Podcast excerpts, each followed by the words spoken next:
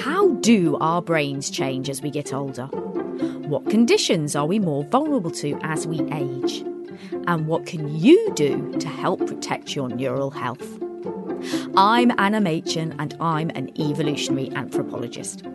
In this series from the Bertarelli Foundation, I'm going behind the scenes of some of the most cutting edge neuroscience research to explore our brains from before birth to after death. And this week, we're looking at the neuroscience of aging. I woke up on the stroke ward in the JR. And specific areas of the brain that are responsible for cognitive functions, memory, and attention shrink more than other areas. Then we reimplanted the cells, and the speeds after two months increased a lot. This is how we're wired. Despite grey hairs, eye bags, and smile lines, living a long life and growing older is a privilege.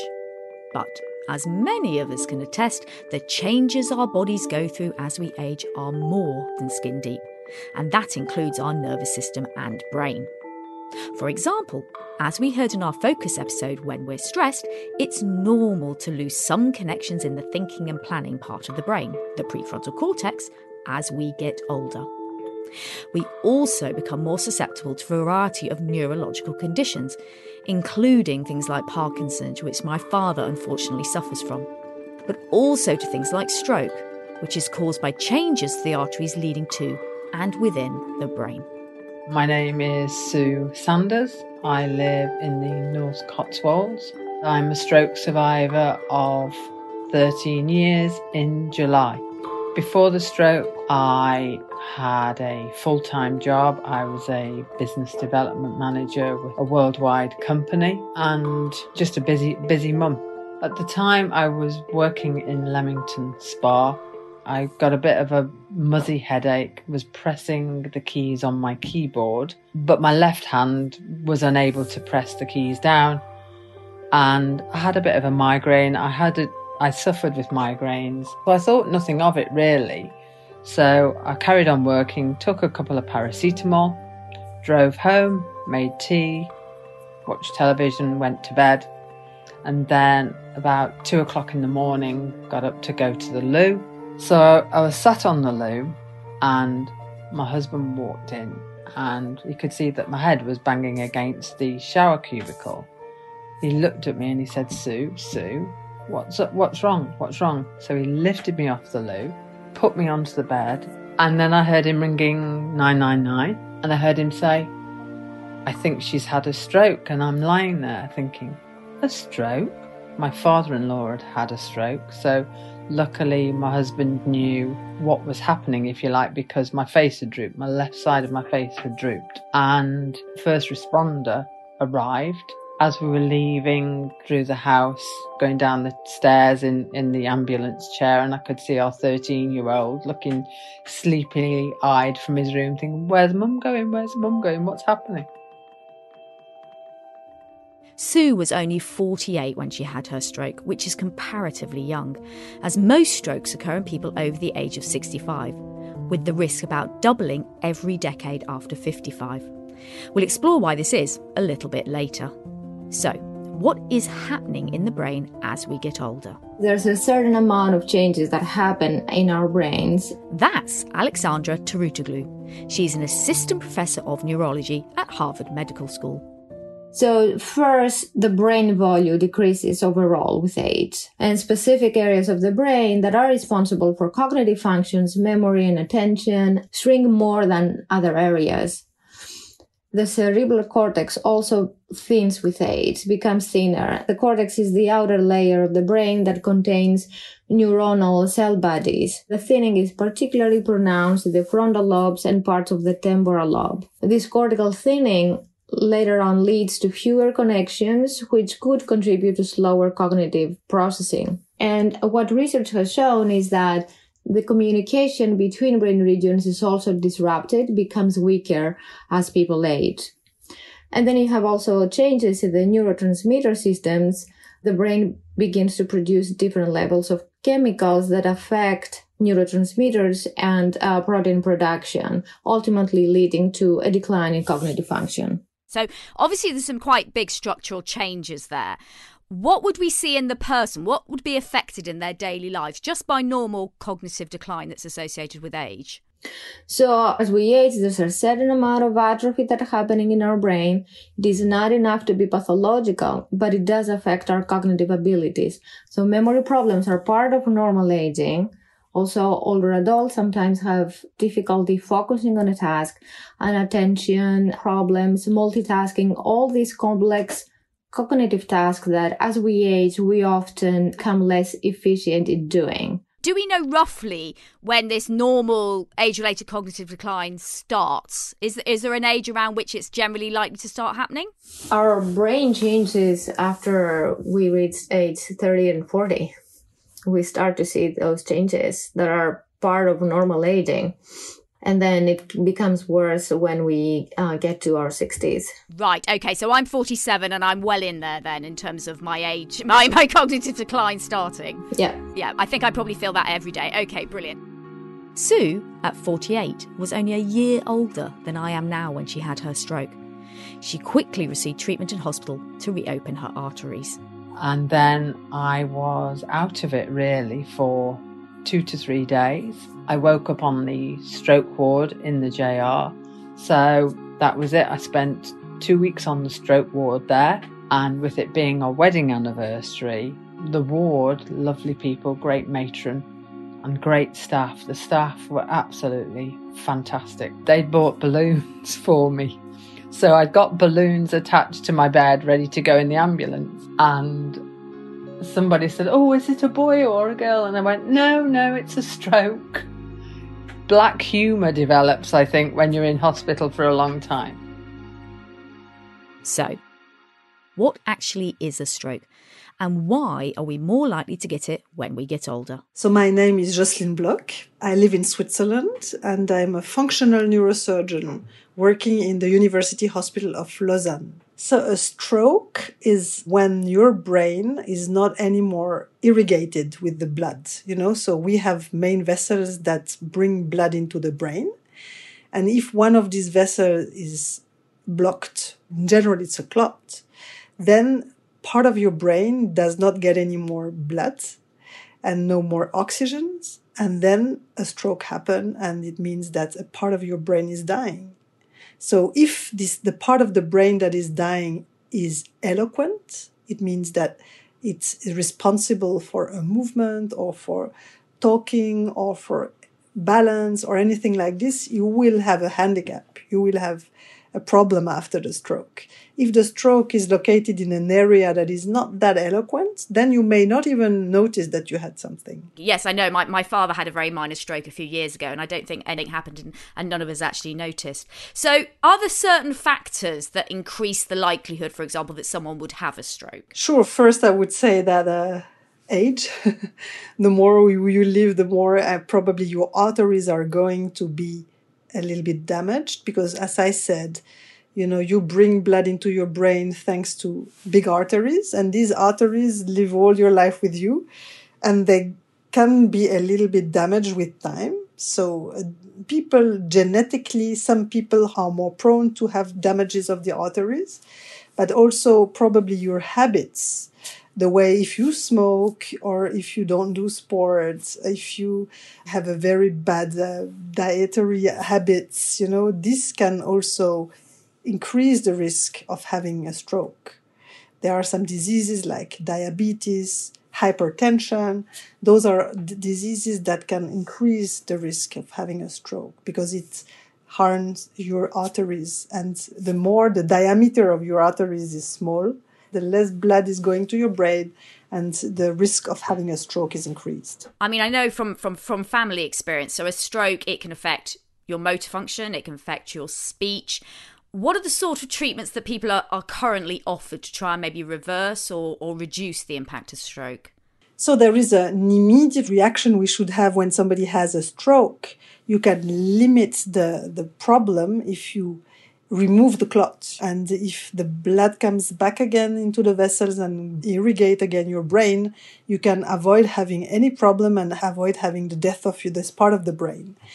But if it happens, some, sometimes it happens, then I think there is nothing more than having rehabilitation. You know, the time, rehab, uh, doing exercises, knowing that the brain has kind of plasticity, you will recover to some extent a few function, but it can be quite limited. It can be a lot. It depends a lot on the person, on the size of the stroke, and also on the um, age of the person, how much he or she will recover. So that's why I mean here here in the UK we often have adverts on the television saying you know if you re- if you see someone having a stroke it's it's the first hour exactly. That that matters. That's true. It's you have to be as fast as possible knowing that even after a few hours it's still quite good. But if you can manage this in within the first two hours it's the best. It's the best and the, the possibility to completely recover after a stroke is very high. Sue has worked very hard on her recovery, on the stroke ward and at home, and in a specialist neuro rehab centre, which offered a lot of different options from occupational and physical therapy to psychological support and speech and language therapy too. This is especially important if suffering from aphasia, which is the loss of speech, which Sue felt lucky not to suffer from. The left side of my face had dropped, so my clot was in the right side of the brain and it affects the left side. And if you have a clot on the left side and get the right side affected, a lot of the time people will suffer with aphasia, maybe more cognitive issues.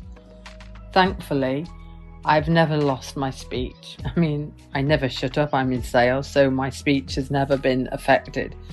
So I'm left sided hemiplegic. So my left hand and arm don't really work. My left leg is okay, but I do suffer with spasticity on the left side. So when it's cold and, and icy, I really, really feel it because the muscles are so very tense. Stroke recovery is all very much about repetition, repetition of movement. And whenever I'm talking to people, I say, You've got to think of the brain as being like a car engine. That car engine drives everything around your body, whether you're blinking, whether you're eating, listening, walking, whatever. So the more that you repeat actions, the better your recovery is going to be. Jocelyne's focus is on different rehabilitative techniques in fact, so you, you've spoken probably about Michel Roccati and this motor function. That's right. Jocelyne led the team that helped Michael Roccati, from our previous episode How We Move, walk again after a paralysing accident. But we have a, a bigger lab and we work on many aspects of rehabilitation. So there was electricity to reactivate the spinal cord, but we also have a kind of biological group working more on cell transplantations. So the idea we had is to transplant cells, autologous cells, meaning that the cells were coming from the own individual, the one who had already the stroke. So we haven't done yet any work on the human being, but we've been doing a lot of works before that on uh, primates. So the, if this is using the participants' own cells, is that stem cells which you then develop into neurons? How does it work? In our group, we decided to work already on brain cells, on mature brain cells from in an individual. So, for example, in a, in a primate with a stroke, we decide to remove a little bit of cortical cells, cortex, so his own brain, a very small biopsy, and then we grow these cells. And the idea is to reimplant these cells in the area of the stroke in order to reactivate, you know, some cells and probably to improve some function. That, that's a work we've been doing over the past 15 years, and mainly in primates. Essentially, Jocelyne's group caused minor strokes in the brains of primates, which normally cause them to lose the use of one hand. They then allowed them to heal, including doing standard stroke rehab techniques, and they would recover to a point. They would then implant other cells taken from a different part of the primate's own brain and saw that two months later, there was a new second recovery stage. So after a few weeks of rehabilitation without any treatment, they were able to move the hands and even to retrieve some food pellets in a tray, but very slowly. And then they kind of plateaued at this speed. Then we reimplanted the cells, and the speed after two months increased a lot. It was almost getting to the normal state. But again, it was a very small stroke. It's very difficult to make it correspond to a huge human stroke, you know, that is involving the superficial and the deep structures. So the results so far, you've you've managed to do it, as you say, at quite a, a small scale in primates. I'm assuming the challenges going forward very much involve whether or not you can transplant this idea into humans? So we've already done a lot of this work, administrative work, regulatory work, in order to get the possibility to implant these cells in humans. But on the other side, we would still, you know, we would like to characterize a little bit better the cells that we are implanting. There are a lot of discussions around these cells. Where do they exactly come from? How do they manage to improve the animal's neurological status. And for that, we currently are doing again new characterizations in order to be safer with this, these cells. So compared to when I started this project about 20 years ago, and now a lot of progresses have evolved, and especially in how we can characterize the cells. And at this stage, we do this in parallel to the regulatory work for clinical study. But beyond cell transplantation, Jocelyne is also working on another type of treatment that's more similar to the implant that Michael received. I dedicate a lot of work now in motor rehabilitation that can be also for stroke. I think that a spinal cord stimulation, and that's something that we can also do to reactivate the muscles of the upper extremity. That's also a project that we have a lot of interest in. And Sue was very interested in getting her life back on track after her stroke, despite some dark moments. And a lot of people will say to me, Well, you know, how do you cope? And you do have moments where you think, why me? And then you have moments, well, why not me? You know? And what if? And thoughts like that. And I had, I had one really bad day in hospital when I was in Cheltenham. And I think it's when it really hit me and I just cried and cried and cried. And I think once I'd got that over, because I've always been a glass half full person, and I just grabbed it by the horns, if you like, and thought it's not going to get in the way of my life. We've got two boys who, who need a mum, and they need to see mum hasn't changed. She's still a bit of a nutcase at times, but she's still mom inside. She's no different. She might look different on the outside because she's got a funny arm or hand and leg, but she's still mom. You know, she still does the cooking and bits of washing and stuff. You know, she's still there inside. Another key condition that we often think of as we get older is dementia, the most common form being Alzheimer's, affecting an estimated 1 in 14 people over the age of 65 and 1 in 8 over the age of 80. Some pretty astonishing statistics. Alexandra is an expert on the disease. In a person with Alzheimer's disease, which is the most basic form of dementia, toxic changes happening in the brain and then they destroy the healthy balance in the brain. These changes occur many years, even decades before the first signs of dementia appear, which is really important to note. This process includes two proteins, beta amyloid and tau.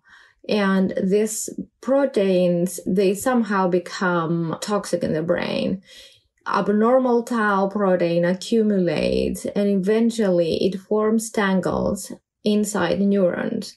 And then beta amyloid clumps into plaques, which slowly build up between neurons. As the level of amyloid reaches a tipping point, then there is a rapid spread of tau throughout the brain. Eventually, neurons lose their ability to communicate. And as neurons die, the brain shrinks, beginning in the hippocampus, the part of the brain which is really important for memory and learning. And people start experiencing memory loss and impaired decision making and language problems, not just memory, other symptoms as well. And so as more neurons die throughout the brain and atrophy spreads, a person with Alzheimer's disease will gradually lose their ability to think and remember and make decisions and ultimately cannot function independently. So these plaques in a way they act they actually stop the neurons communicating with each other. They're in a way a, a sort of physical wall between the neurons. Is that what happens? Yes, that's right. Okay, okay. And but this is something that it sounds like can happen many years actually. So you only actually get the symptoms of not being able to remember things, not being able to remember names, not being able to process things in the same way. Sometimes decades actually after your brain has started to experience Alzheimer's. Exactly. And advances in brain imaging allow us to see the course of the plaques and tangles in the living brain decades earlier. But is it the case that maybe if we could catch people at the very early stages of this plaque forming, is there anything you can do to slow the buildup of that plaque? So the idea is that if you can intervene early on, really early, then you might be able to prevent the process. One intervention is cognitive training. So that includes programs that are aiming at enhancing reasoning and problem solving and memory and speed of processing. These are all have been shown to be helpful to delay or slow the age related cognitive decline.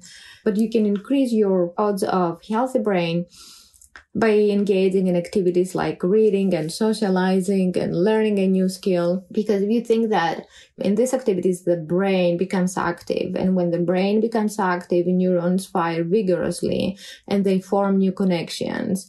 The greater the number of connections translate then to greater brain reserve or backup cells if the plaques and tangles of Alzheimer's disease start to form passive activities like watching TV, for example, have the exact opposite effect on the brain.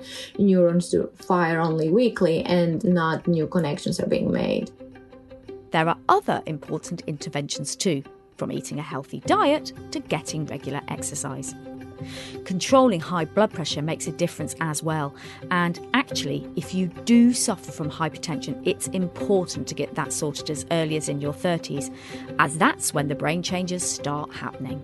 And a common question people ask is about vitamins and supplements. Despite early findings of possible benefits for uh, brain health, no vitamin or supplement has been proven to work in people overall evidence is weak, mainly because many of those studies are too short and too small to be conclusive. It's kind of that thing which I think I was always told, which always sounds a little bit like a myth, but the brain is a little bit like a muscle and you've got to use it or you lose it. And that seems to be the message with Alzheimer's. Absolutely.